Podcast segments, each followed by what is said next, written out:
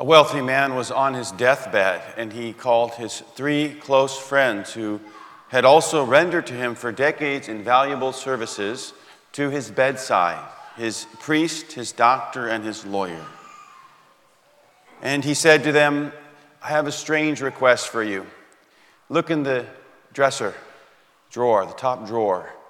They opened it and they found three envelopes with their name on it. And in the envelopes, each of them was $25,000 in cash. And he said, Now I want you to make me a promise, he said.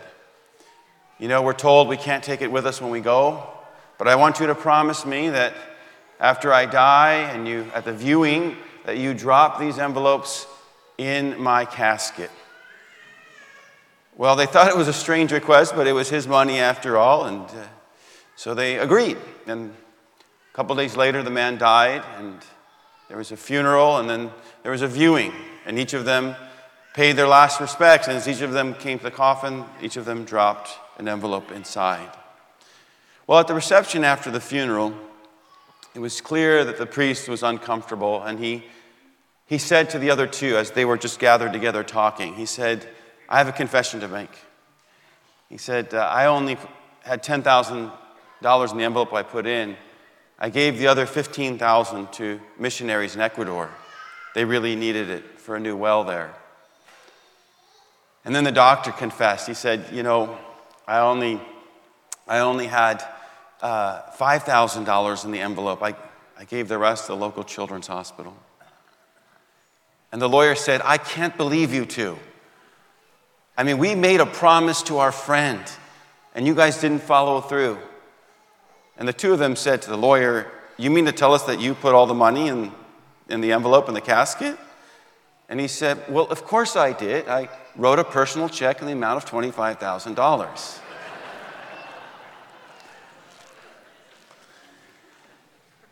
In the parable that Jesus tells, the first son promises to work in his father's vineyard, but he does not keep his word. The second son tells his father no, but then he changes his mind and he goes to work in the vineyard. The first son represents the religious leaders of Israel. They pretend to follow God, but they are actually disobedient. God sends John the Baptist and Jesus to preach repentance, but they do not believe them and they do not convert.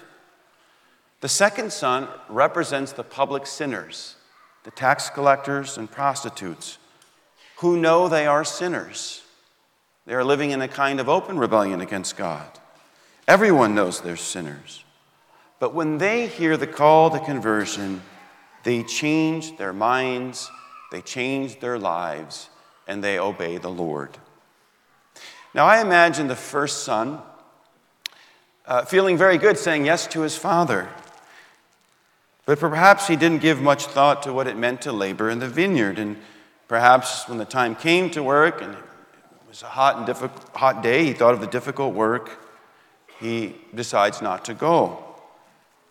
When the time to do the work comes, he doesn't show up. Maybe he thinks his father won't find out, and he could have just played the good son. I imagine the second son uh, initially saying no, but then thinking about it afterwards, thinking about the hurt look on his father's face, thinking about all the good his father has done for him, and then realizing he should help out. He wants to make up for his initial disrespect, and so he goes to work. I think some people play the good Catholic without doing the real work of conversion. They may go to Mass on Sundays, they may even pray novenas. But they don't honestly look at the contradictions in their lives. They don't honestly look at what the Lord is asking of them, the change that God is asking of them.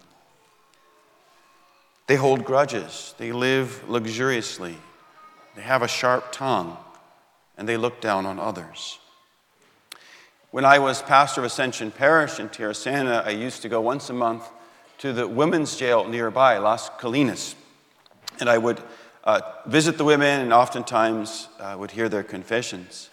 Some of the saddest stories were the women who um, had lost custody of their children because of their crimes.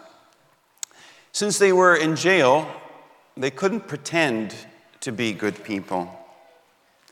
Their confessions were often accompanied with tears. They were sorrowful and sincere. Many of these women, while in jail, uh, would read the Bible every day. They would attend prayer services.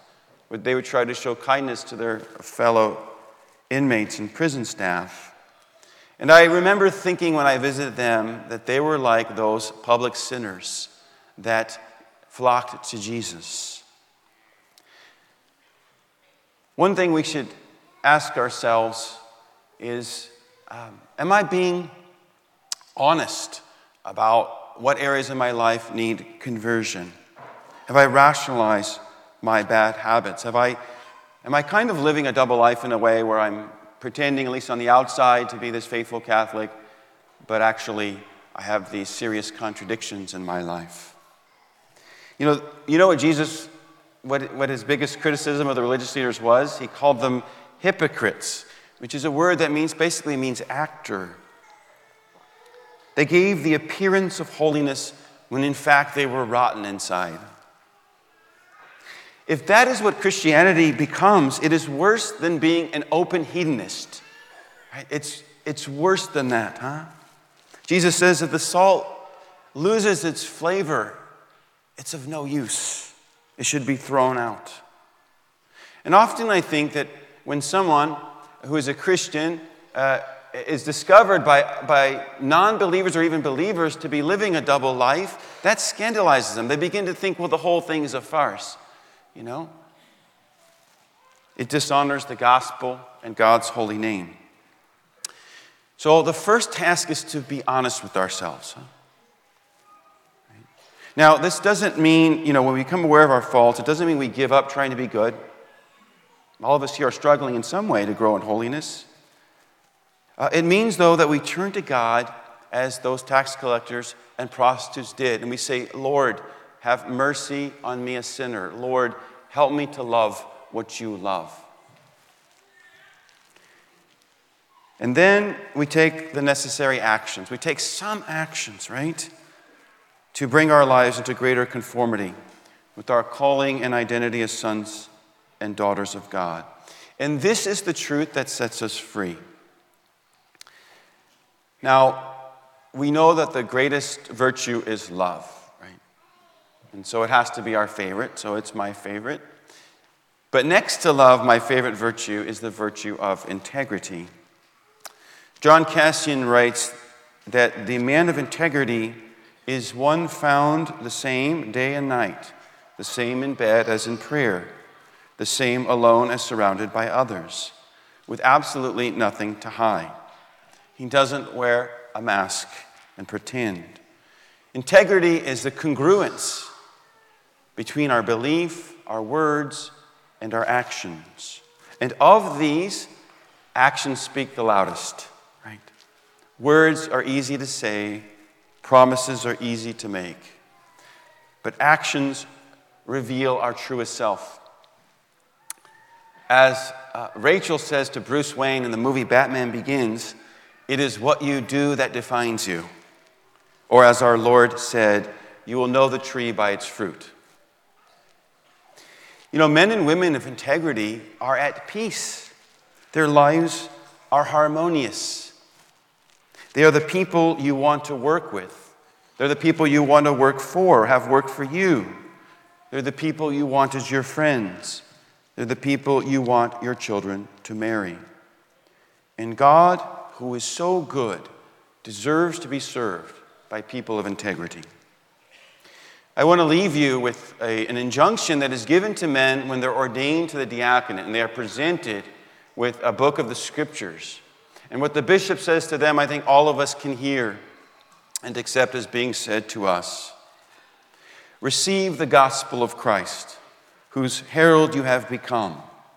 Believe what you read, teach what you believe, and practice what you teach.